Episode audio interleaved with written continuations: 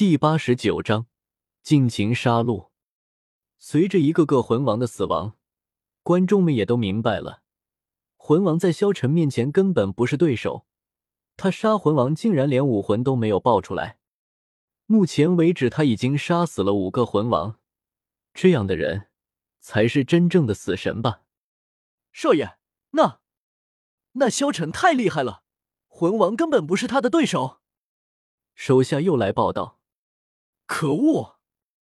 杨猛的指甲都刺入了手心之中，他又开始疯狂而来起来，道：“魂王不行就魂帝，魂帝不行就魂圣，无论用什么办法，一定要给我杀了他！”他心中愤怒不甘，萧晨废了他的手，还杀了他那么多人，若是不杀了他，难消自己心头之恨。可是动用魂帝和魂圣，必须征求家族的同意。手下连忙道：“你尽管去调用，出了事情我担着。我说了，无论用什么手段，一定要杀了他。”杨猛歇斯底里的吼道，他的声音都开始沙哑了。五个魂王死在了萧晨的手上。这时候，杨家终于派出了魂帝。杨家怎么这么不要脸呀？对付一个一个十多岁的孩子，竟然派出了魂帝。魂帝来了。这次小子还能反杀吗？我觉得难，毕竟魂王和魂帝只见有质的差别。他能对付魂王，但是魂帝难说。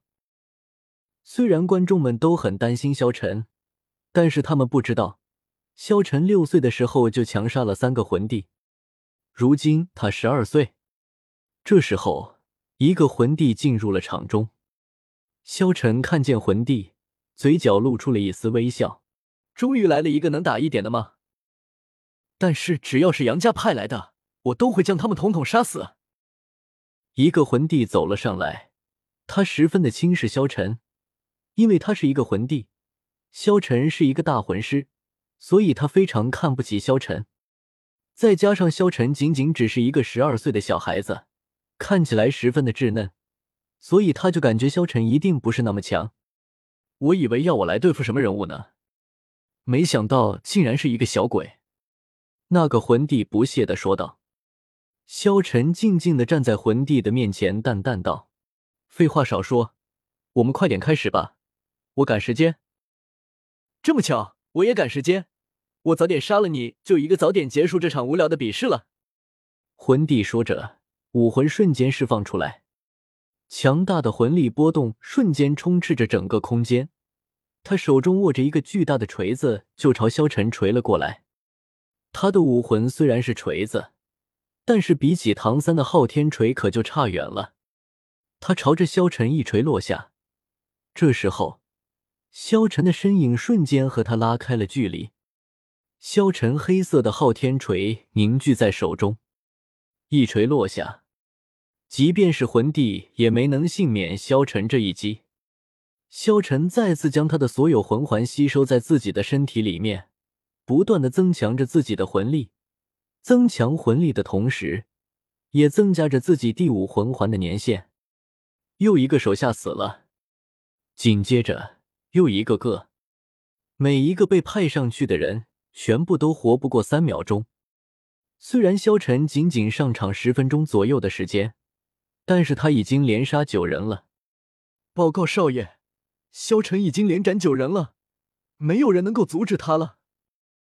这时候，杨猛的脸上露出了铁青的神色。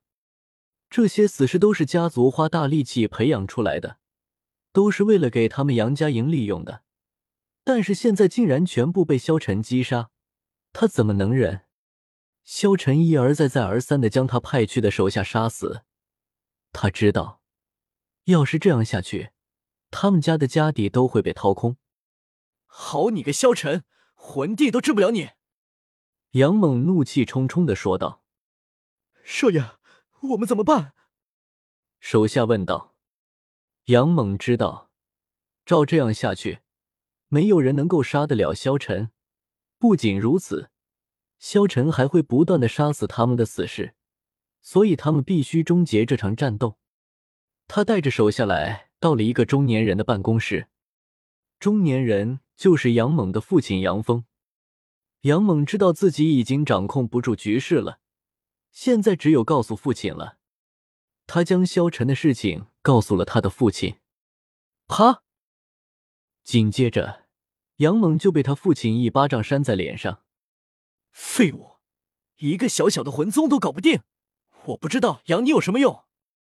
杨峰怒道：“可是，萧晨实在是太强了，我派去的人全部被他杀了。”杨猛连忙道：“魂帝也不是他的对手。”他父亲问道：“我派去的四个魂帝都已经死了，若是让他再杀一人，他就会安然无恙的走出斗魂场，而且我们还要按照规定。”付给他十万金魂币，杨猛说道。